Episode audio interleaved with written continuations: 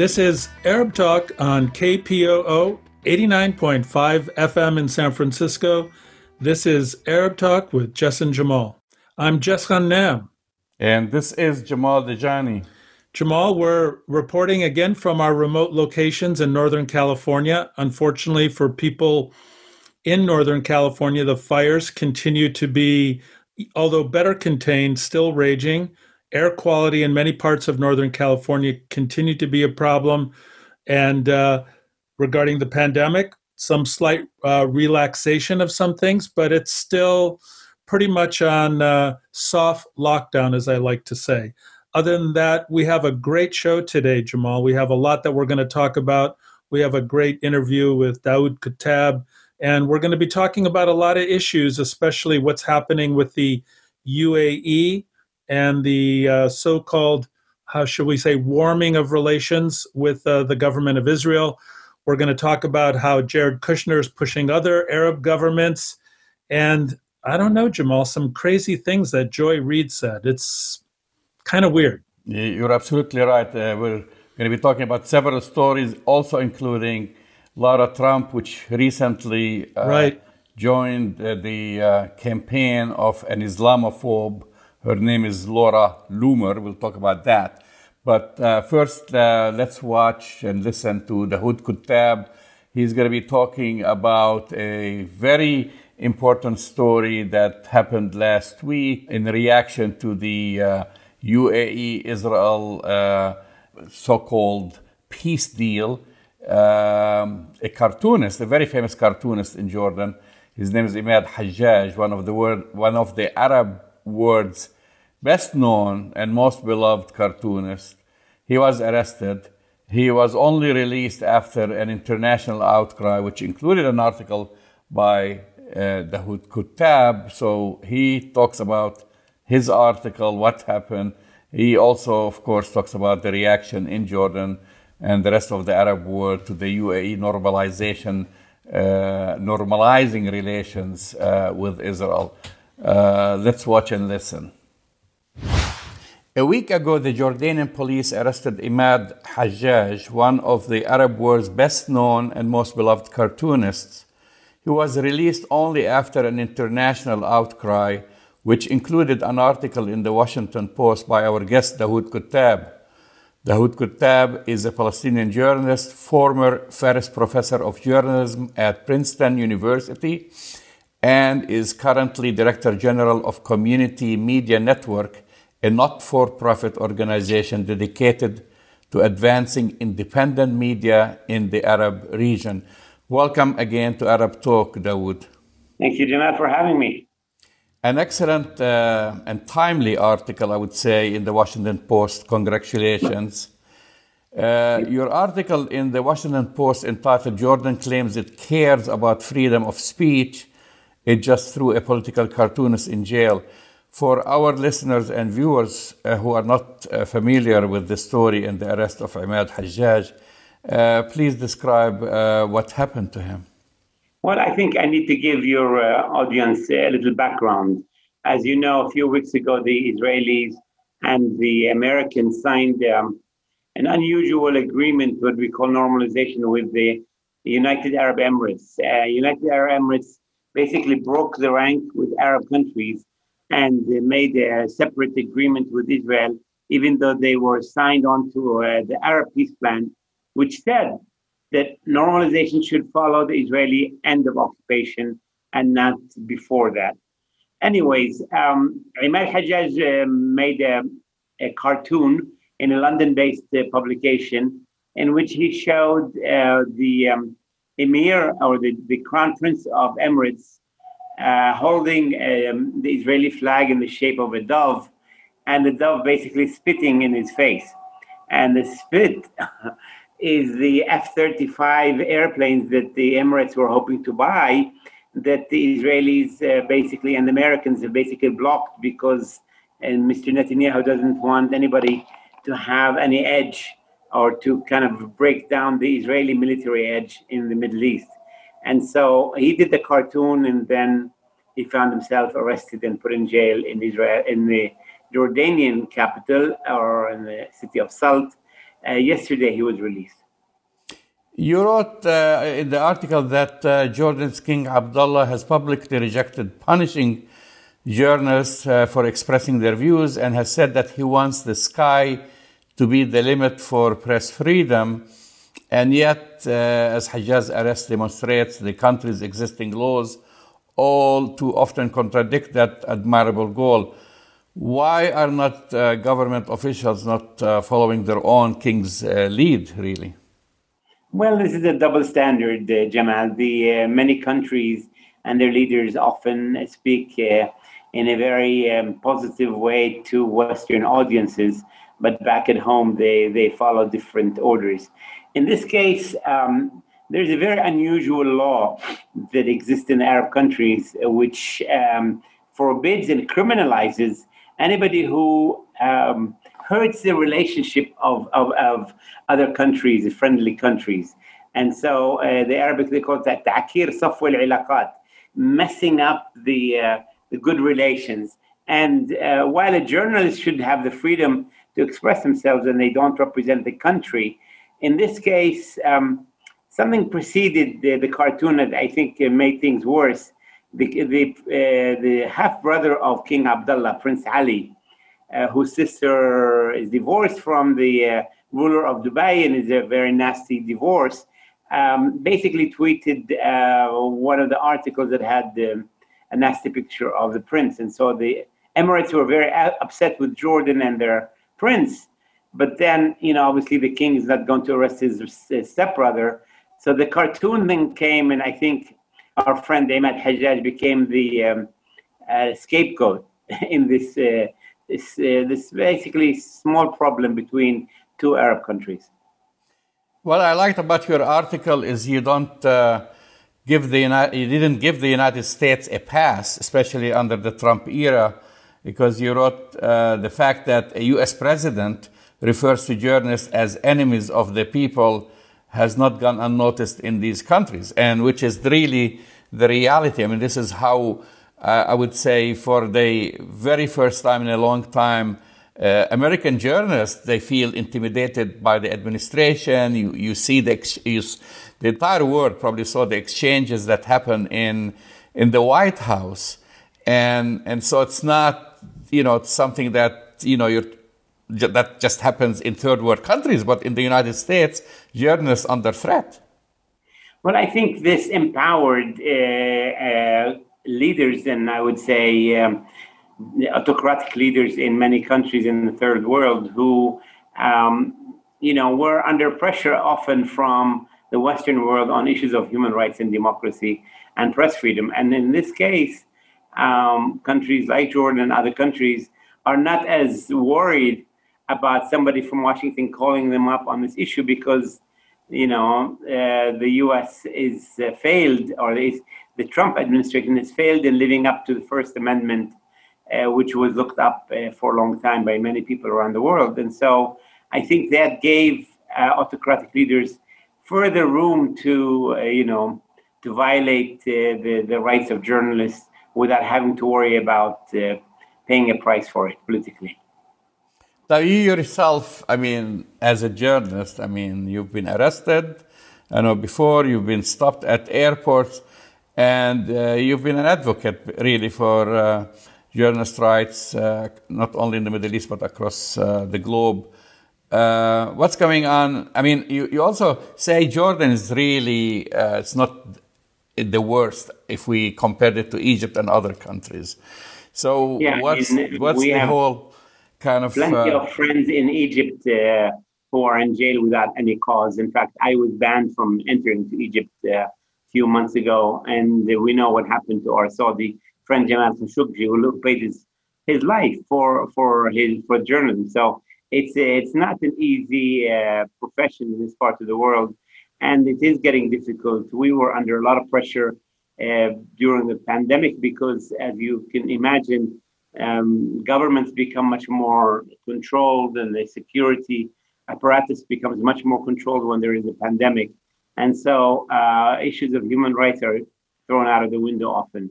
So yes, you have to fight. I mean, I try to be as professional as I can, even though I was critical of Jordan, I tried to put it in context of the Middle East, and Jordan, you know, has its ups and downs in this issue. But I didn't want people to come away thinking that it's the worst. No, there are much worse countries, but still, uh, we are holding the country up to the standards that its own leaders have set, with what the king has said, and so on. And that's what my article tried to say. So now, uh, going to this big story. I mean, uh, today they're making a big uh, uh event out of the landing of um, the uh, plane carrying the flight from Tel Aviv to the UAE, carrying American and Israeli officials there. And a, couple of weeks ago, I think we spoke on this show to Diana Buttu she described the level of disappointment and, and, and pretty much uh, uh, called it a, a, stab in the back uh, for Palestinians. What's happening in, in Jordan and other Arab countries? I mean, are people just being spectators uh, uh, or, I mean, how, how they're looking at it really? Well, I think you have two problems happening at this time in the entire Arab world. Arab unity is facing its probably worst uh, stage yet. I mean, uh, countries are fighting against each other. There's different axes of power. Somebody argued uh, today that uh, Saudi Arabia gave permission to Israel to fly over its airspace, but Qatar is not allowed to fly over Saudi airspace. So there's internal problems in the Arab countries. Uh, the Palestinian cause has ceased to be, or to some Arab countries, the leading uh, cause uh, for that united Arab countries behind it. So there are problems that we uh, we're facing, and I think to a certain degree, it's causing many countries to depend on themselves and to their own people. And the Palestinian um, aspect, I think this is uh, forcing Palestinians to rethink uh, the Mahmoud Abbas uh, ideology of depending on the UN and the international community in the Arab world to bring about end of occupation. And I think people want to have um, a revisit to that methodology.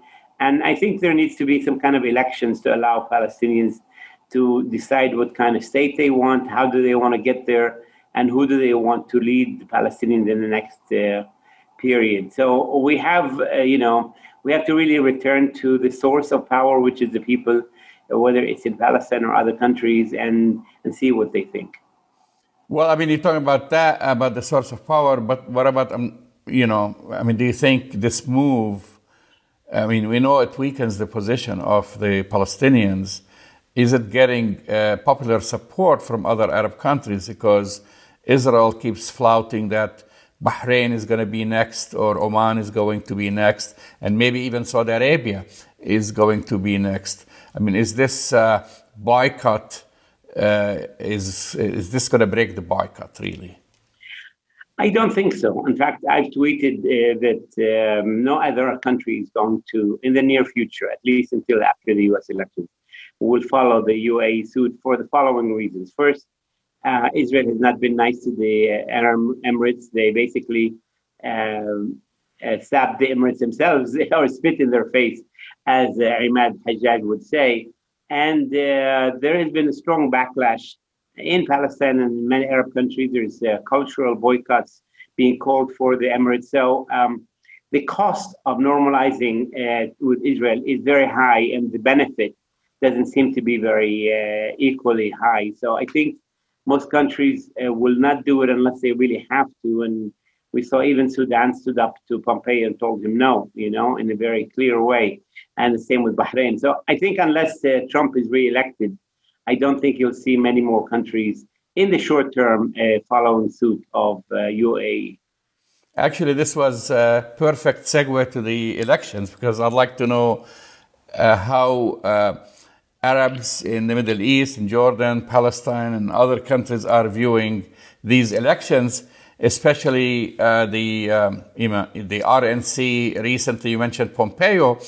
Pompeo, which was unprecedented for him to be really um, appearing in a convention, or unprecedented for a secretary of state, and not only do it uh, from the United States, but he was doing it from the top of the King David's Hotel in, in Jerusalem. I mean, what message does this send to Arabs in the region? Well, it depends. If you're Mohammed bin Zayed or Mohammed bin Salman, I think you want Trump to be reelected. Uh, many others, and most people don't want Trump to be elected because they saw the havoc he caused to Palestinians and to Arab countries and in many, many parts of the world, and the way he is basically siding with dictators in our region, whether it's his favorite dictator Sisi or other dictators. And so I think, you know, it's a split between people and regimes, between those who are liberal and democratic in their points of view and those who are autocratic and conservative and and they want to they want America to basically give them a, a blank check to do what they want. Uh, let's hope let's hope that uh, Americans uh, see the sense in in not giving this crazy guy another four years, and let's hope that there will be a, a more sane foreign policy that uh, does not stand with dictators and, and oppresses indigenous people who are fighting for their own freedom, whether it is indigenous Americans, Black Americans, or immigrants, or in, in the rest of the world, people like Palestinians and others who are fighting to end uh, occupation and annexation and colonization. I mean, do, do, do you actually feel, or do Arabs in general actually feel that a Biden administration will make a difference? It will be you know, when it comes to the Middle East, it's going to be, it's going to take different positions. Or in the case of Palestinians, it's going to uh, reverse the decision on having the U.S. embassy move to Jerusalem. No, I don't think. I think most people understand that also Biden is is is pro-Israeli, but he's not crazy pro-Israeli. So that's and they're hoping that there will be some sanity in in in the in the White House where you don't. Uh, stop funding hospitals that were providing badly needed cancer care to children from Gaza, or when you stop uh, uh, countries from cooperating with, with the Palestinian Authority to, you know, to basically manage itself and so on and so forth. So, um, no, people are not, I think nobody's naive to think that uh, Biden is going to be uh, the liberator. They had too much hope in Obama, uh, who Biden worked with, and, and that has basically filtered out. And so people are not uh, expecting much from Biden in the positive sense. They're just hoping that the craziness will stop. Well, on that note, I want to thank you again, uh, Daoud, and uh, hope to talk to you uh, very soon. Thank you, Jamal, and take care. Bye bye. Well, that's the voice and the uh, face of Daoud Kuttab, uh, journalist, actually one of the most, you know, uh, foremost journalists in, the Arab world and uh, based in Jordan, and um, doesn't paint as rosy a picture of the peace relations or the warming of relations and the peace agreement between UAE and the Israelis, Jamal. Absolutely not. And uh, he, he talked about, of course, uh, about the arrest of the uh, cartoonist. But since then, almost every single day, I see a new cartoon popping up uh, talking about the so called normalization and uh, make, poking fun about it. And of course, a lot of uh, criticism in Arab media in general including actually uh, uh, like some Gulf states like Kuwait. Kuwait has been very, very critical and outspoken, and of course Qatar, and then even in in the Saudi press. so the Trump uh, slash Netanyahu slash Kushner, whatever coalition, they're trying to put this major rosy uh, picture that uh, they're going to have other other Arab countries uh, joining in, but it doesn't seem that's going to happen anytime soon. Now, uh, just a couple of hours ago, Jess, uh, I watched a speech by yes. uh, Mahmoud, Mahmoud Abbas. Abbas. Yeah, I'm curious. Yeah. What did he say? Yeah, so that was a long speech, kind of slow going, uh, very typical of Mahmoud Abbas, going th- uh, through all the items, but few highlights in it. He said that uh, that no one on earth has the right to speak on behalf of Palestinians. Uh, he was saying that the PLO is the only representative, or uh, it is the umbrella uh, organization for all Palestinian organizations and Palestinians in the homeland and the diaspora Uh, in his speech, he added um, that uh, he called the agreement, the UAE Israel agreement, as a poisonous dagger. That's what he okay. He said it's a poisonous dagger in the back of Palestinians, and he reiterated that there will never be a state in Gaza, a Palestinian state in Gaza, nor a state without Gaza. Because, you know, now also there are rumors that, you know, they're rehashing or uh, right. the argument that, oh, they can, there can be a Palestinian state in Gaza and then forget about the West Bank. So he's, he's reiterating that that's not going to happen. A lot of criticism. He lays it out. Um, but nothing a, surprising. But I have a question for you, Jamal. Does anybody on the world stage really care anymore about what Abu Mazen Mahmoud Abbas is saying these days? What credibility? I mean, this is part of a larger picture question that I want to ask you. The the address for the Palestinian people seems to have been um, either misplaced or lost right now. I mean, my impression, correct me if I'm wrong, does it seem like the voice of Abu Mazen is carrying much weight within the international community, let alone the Arab world? Am I missing something? Well, uh, I mean, we can take it further uh, down the road and or actually go backward and think about Oslo. Mahmoud Abbas is considered as the architect. one of the architects of Oslo, right. if not the architect of Oslo. So all roads lead to there. So when you see uh, criticism, whether from Palestinians or others, uh, criticizing all the mistakes that has been made, just even by agreeing to all the terms in Oslo, they think of Mahmoud Abbas. So they say, okay, uh, now you are very critical. You fought very hard. He was very adamant about many things, including uh, security coordination with Israel. He once called security coordination with Israel as sacred when he was getting right. criticized when when the Israeli uh, occupation was violating these security agreements, invading uh, Ramallah, going to Palestinian territories, uh, uh extrajudicially assassinating uh, people there, conducting raids, arrests, and they were saying, why, why are you continuing to have these security uh, agreements with them? And he specifically said, well, you know, we've signed agreements. He, he wanted to show that, you know, we're standing by our agreements. The security co- uh, coordination with Israel is sacred. This is something non-negotiable. So he was adamant right. till just a few months ago right. adamant about continuing that relationship. And every time something happened, Netanyahu basically stabbed him in the back. So, talking about stabbing in the back or reneging on security a- agreements, Netanyahu's government, I would say, more than others, uh, you know, I'm not absolving the other governments, but every single time they reneged on agreements, they did not fulfill their obligations, they did not withdraw from Area C which is the largest swath of land, they continued to allow settlers to move in illegally in violation of the Fourth Geneva Convention. They continued funding settlements.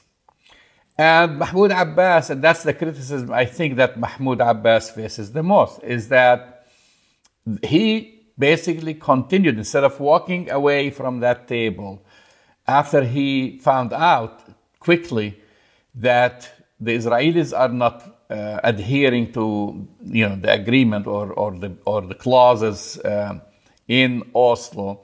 After finding out that even under, if we go back to Obama, he was not uh, forcing the Israelis to adhere to these agreements. He was critical, especially towards the end, and and with right. Secretary Kerry. I remember Secretary Kerry criticizing personally criticizing Netanyahu, but it was too late it was too late. And then when Mahmoud Abbas met with uh, uh, Donald Trump, he said, "This guy is a great guy. He's going to bring peace to the Middle East." If you remember that, I mean, I mean, the thing is, uh, I wish people have a longer term memory, or They don't? or, or maybe they just pretend they don't remember. But but he when Donald Trump Trump you know he met with him and said oh this this he will be able to bring peace to the Middle East. And he drank the Kool Aid that was given to him by Donald Trump and Jared Kushner. And by the time he found out about it was too late. And that is really the crux of the issue. The crux of the issue is sadly Mahmoud Abbas has been two and three steps behind on taking any sort of action. And when he takes actions like you asked me about today, okay, so now you criticize. He's, by the way, saying he's going to the Arab League. This is laughable. Well, the it's a Arab joke. League Yeah, is, a joke. is useless. Is is is is more useless than the UN. I mean, I mean, he's been to the UN. He he's spoken in front of the UN. He's spoken in front of the United Nations Security Council, and reminded them about the resolutions that Israel has been, um, you know, basically breaking all the time. Nothing happened. So, do you think something is going to happen at the Arab League? No, nothing's going to happen. And I, I just don't think that Abu Mazen has any political equity left in the bank. He's overdrawn his political equity from the 1990s with the Oslo Agreement and has been spending it and is in debt and is perceived by a lot of people in the Arab world on the street as as kind of um, caving in to Israeli demands to be the you know kind of police force for the Israeli military in the West Bank and previously in Gaza. So I don't think he has a lot of credibility and he can make these great statements, but they're really falling on deaf ears right now. Nobody really is going to you know give much credibility. I mean the words sound okay, but so what? We haven't had an election in Palestine in how many years now, Jamal? Uh, the economic situation for Palestinians, whether it's the West Bank, Gaza, or in 1948, is not very good right now.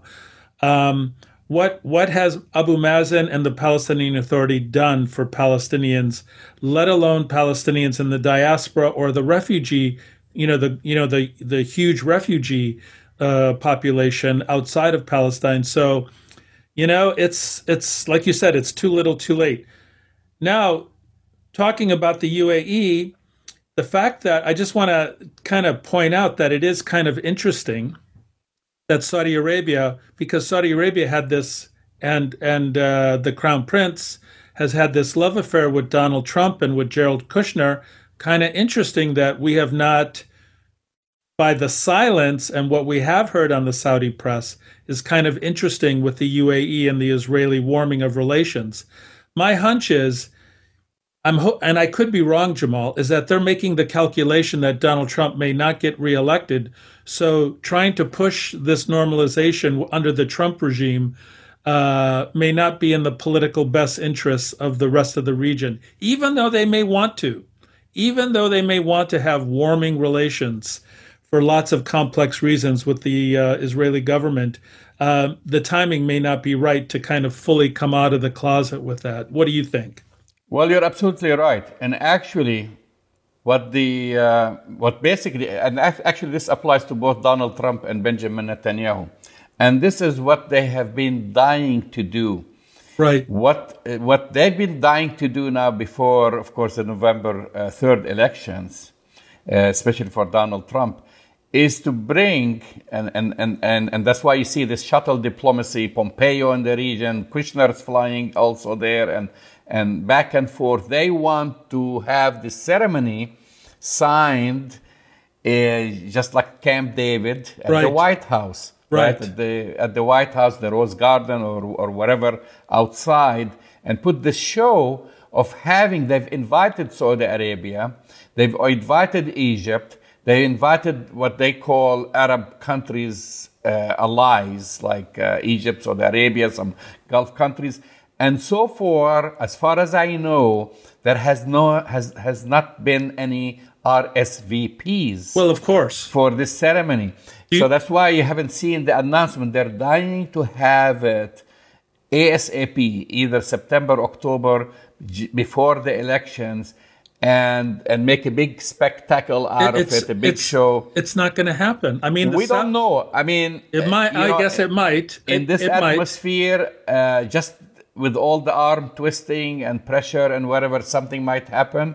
But so far, as of today, I mean, this is one of the number one items on the Trump campaign's agenda is to have that signing ceremony happen at the White House. In the Well, let me lawn. let me ask you about two other uh, leaders, Jamal, who have peace agreements with the Israelis. Uh, I haven't heard much from King Abdullah, and I haven't heard much from President El Sisi. Um, what are you hearing in the Arab press about uh, the king and the president? Well, the King Abdullah, it's a it's it's a complex scenario, and this is uh, kind of they're keeping it today under wraps. And again, if you know the region very well and and and, and keep up with the news, you'll know what I'm talking about. But the sister of uh, King Abdullah was married to the emir Right. and she's basically she ran away first to London. Right. She she's uh, she's basically uh, she ran away from the palace. There was a, and sued him.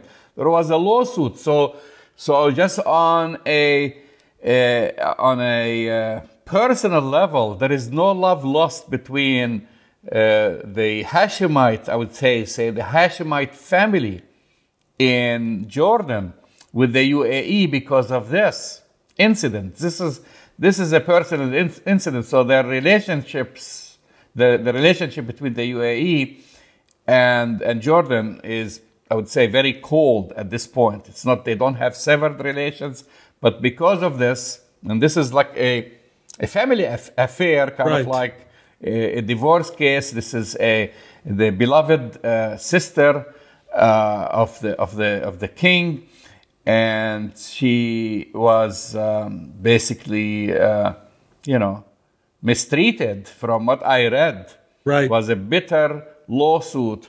Right. And, uh, you just have to Google that, and you'll find the details about the lawsuit in London, where, where she took she took up residence there. And then, uh, then the other thing is there was a tweet by King Abdullah's brother or half brother, The crown prince. the crown. Uh, no, uh, the crown prince is his son. So this is just one of the princes. Well, this is uh, his brother, uh, uh, you know, his half brother, who basically was critical of the UAE and was critical of the uh, the normalization with Israel, and and that also had a lot of play. So uh, in the media, so I can tell you, I don't know about Jordan's position, but Jordan's position, and they're trying to keep the peace and, and not kind of break relations. There is a personal level issue, and then also, of course, Jordan is the home of uh, a large population of Palestinians or Jordanians with origins from uh, Palestine. And they are definitely not too happy, and I can see this, I can read it in, in the Jordanian press, except they don't want to kind of uh, bring it down, like let's say, to the streets. But listen, why, uh, but- that's but- why they kind of put the Sure. uh, the cartoonists in jail because they don't want someone Sure. to rock the boat even further. Sure, but King Abdullah is a smart guy. Uh, Al Sisi is a political calculator that's very shrewd. They see the potential writing on the wall of hitching their wagons to the Trump administration and to Jared Kushner right now. So, from a political standpoint, it makes sense for both of them, even though they have the so called you know, cool or cold peace with the Israelis, to just kind of lay low right now and see what happens with the upcoming election, not to make any crazy statements. And I think the same goes for the rest of the Arab world, who may or may not want to have warming economic relations with the uh, with the Israelis. Not much, probably thinking through the calculations about what may or may not happen with another Trump uh, election um, is probably what's going on. Now, having said that, if Trump gets reelected, you can expect, Jamal, that the number of Arab countries lining up to warm relations with the Israelis will explode dramatically. So, you know, uh, whether or not that would happen under a Biden administration, you know, it's it's you know you could make an argument either way. But if Trump gets elected for another four years, Jamal, expect the entirety of the Arab world, almost without exception, with maybe a few exceptions, will be lining up to send planes back and forth to Tel Aviv and warming relations with the Israelis. There will be, put it this way, Jamal, people will be standing in line ready to throw the Palestinians under the bus if Trump gets reelected. Maybe yes. I mean, I don't see it with the population, but governments, governments. are uh, it's a whole different ball game. You've asked me earlier about Sisi. Yeah. And Sisi has a very strong relations with uh, Donald Trump and the Trump administration. Right. And I say, and, and I give you an example just recently because they have a major dispute over the Nile River water with Ethiopia. Right. Messing around with the flow of the water, which right. actually Egypt made specific threats. Right. That, uh, you know, if they keep doing that, building dams and diverting uh, the flow of the water that's going to, you know, create a, probably a war between the two. The United States, uh, reacting to this, has recently suspended $100 million in U.S. aid to Ethiopia. So the United States is taking the side of Egypt. So uh, the Egyptians might feel, the Egyptian government, I should say, might feel obligated, and especially since they are the first country to sign a peace agreement. It really puts, actually, it puts Jordan and, and, and, and, and Egypt both in a pickle because, uh, you know, of, of, what happened. But then uh, you have to compare apples with apples.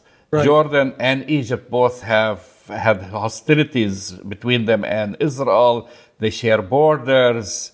And so, so that's a whole different game than, than bringing the UAE which has never been conf- confronted by Israel, had any issues with Israel, right. to kind of, uh, you know, throw the Palestinians, as you said, under the bus, to receive approval to purchase some F 35s.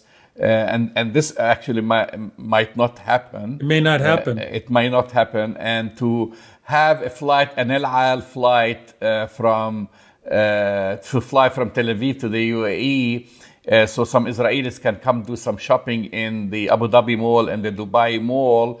Uh, or recently, they're making a big uh, hoopla in the uh, Israeli media about the first kosher restaurant opening up in Abu Dhabi. So it, it it's like the the the added benefits to the UAE is going to be are going to be very insignificant and it's more like just for show as far as what I have been seeing well, and reading, and that's unless, what fr- unless, frustrates yeah, everyone. Un- unless, but as I said, I think if Trump does get reelected, and again, just to put it out there for all of our Arab Talk listeners and viewers, I'm on record saying that it's still a real possibility that Donald Trump could get reelected. But if he does get reelected, you're going to see a real significant kind of increase in diplomatic things going on between Trump, Kushner, and the rest of the Arab world.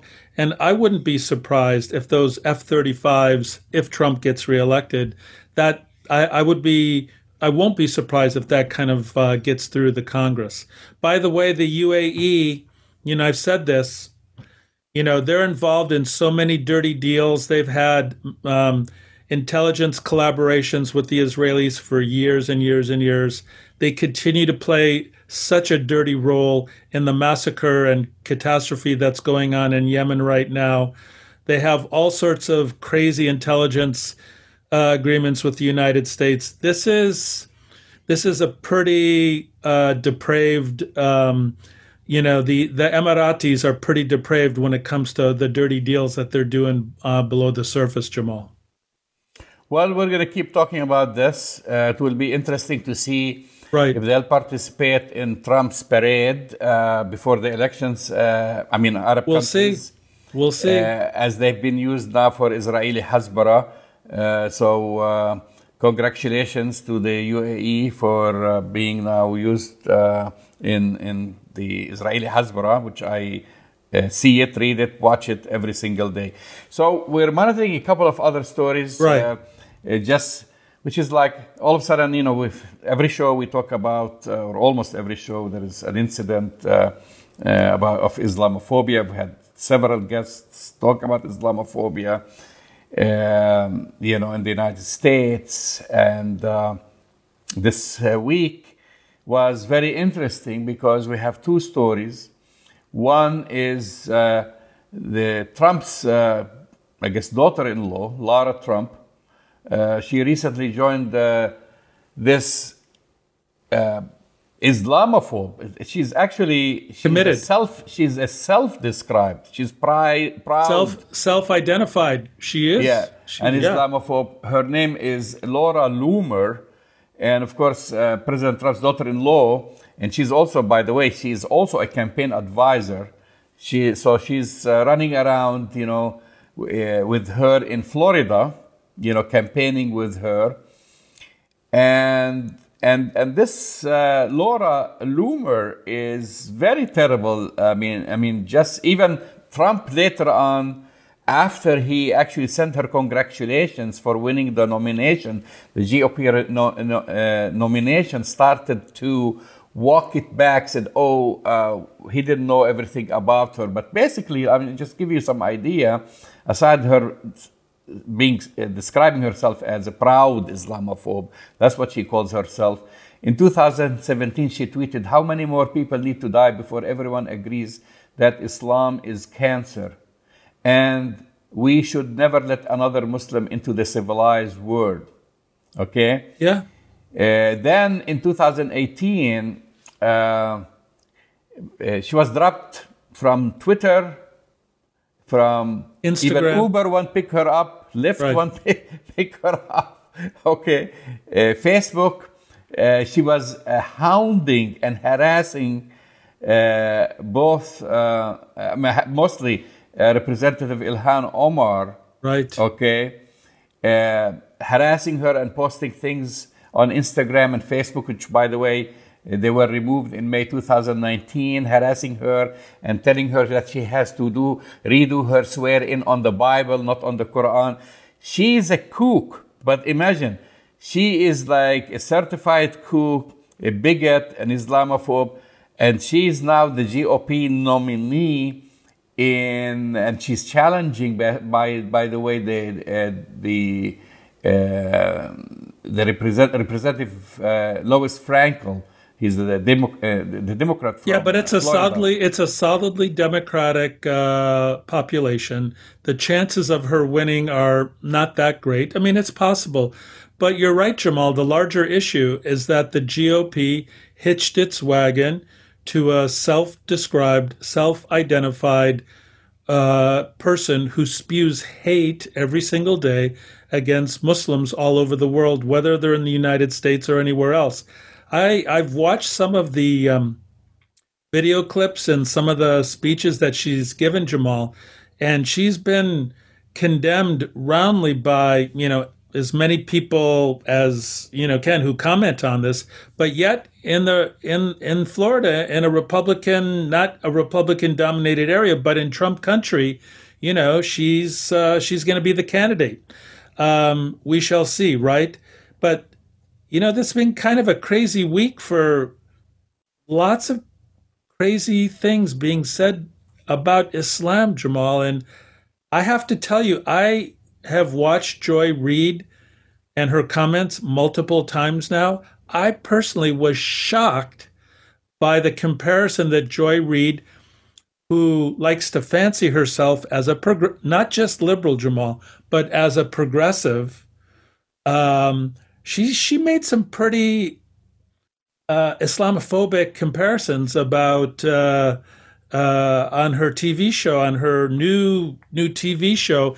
And what's interesting, Jamal, she st- and Representative Ilhan Omar asked her to apologize. She has refused to apologize for her really blatantly Islamophobic comment. They're trying to wiggle their way uh, out and trying to kind of gloss it over, but uh, you're absolutely right. of course, uh, uh, she's on MSNBC, which is considered to be a progressive network. Or, no, liberal. Or I wouldn't say progressive. Liberal or whatever. And uh, she's a woman of color, uh, host and uh, Joy Ann Reid, uh, which basically, um, this is in a segment on Tuesday, this Tuesday, airing in her primetime show the Reid Out. Uh, she was discussing U.S. President Donald Trump's unwillingness to reprimand Kyle uh, uh, Rittenhouse, uh, which is that's another story which we talked about last week. Uh, right. Uh, for his um, shooting and murder of two individuals and injuring a third one with an assault rifle right. during Black Lives Matter protests, and then she be- she began saying this crazy thing uh, saying uh, when leaders, let's say in the Muslim world, talk a lot of violent talk and encourage their supporters to be willing to commit violence, including on their own bodies, in order to win against whoever they decide is the enemy. We in the US media describe that, that they are radicalizing these people, particularly when they are radicalizing young people. That's how we talk about the way Muslims act. Wow. Added, when you see what Donald Trump is doing, is that any different from what we describe as radicalizing people? And then she went on adding, saying, uh, you know, like basically she's saying it's part of the culture of Muslims to. to hey, Jamal, I have a question for you. What's a Muslim leader? What does that mean? Is she talking about Ask sheikhs? Her. So anyway, she's been called upon to apologize. She has not. She has not apologized. They're trying to say that she was making the point about a double standard and she was not agreeing with it, which did not sound like it at all. And which, by the way, Reid has previously faced criticism. This is not the first time for remarks made on a blog which were considered derogatory towards Muslims. So that's not the right. first time. And the LGBTQ community. Reid apologized for those remarks. So people can check those, uh, check out these remarks. They're still there available for people. So it was not the first time that she kind of uh, stuck her foot, you know where, in her mouth, and, and and then she she's like, you know, acts like, oh, I didn't mean it. I didn't understand what you're talking about. No, no, this and, is and such. You be- are on prime time you have to be careful about every single no, word you say. No, I don't care. I mean, she doesn't have to be careful. What I object to, Jamal, is that this is somebody who likes to promote herself as progressive, as open minded, as being very smart. That's part of her brand. And she could make such a blatant Islamophobic comment, refuse to apologize, and is, despite the pressure coming from, you know, really the broad spectrum of the progressive community saying, hey, what's going on? She is refusing to back down and refusing to apologize. I mean, that that speaks to some sort of character flaw, in my opinion, and her bona fides. Whether or not she's a real progressive, maybe she's a PEP, Jamal. Maybe she's progressive except for Palestine, or a P E I progressive except for Islam. I don't know what to call these. Well, maybe she's she is she is the liberal face of Tucker Carlson. Yeah, she could be. She could be the liberal face of uh, of Tucker Carlson. I uh, I found her com her comments were her comments were bad enough, Jamal. But for me, from my standpoint, the thing that made it much worse is her trying to weasel her way out of what was clearly an Islamophobic comment and weasel out of an apology. If you say something like that, come clean, be direct, apologize, and say, I'll do better next time. That gives you much more credibility. Otherwise, she just sounds so weak and so uh, kowtowing to some other kind of uh, influence. I'm not sure what it is. Very disturbing. It's very disturbing. We'll keep an eye on this story. Uh, we're coming to an end to. Oh, that's show. right. Another show, time, Jamal. Time flies. Uh, when you're having listening fun. to Arab Talk on KPOO 89.5 FM, San Francisco. Uh, go to our website, arabtalkradio.com, to download the. Uh, all our episodes are there, your, our podcasts, and we will talk to you next week. We'll see you next week.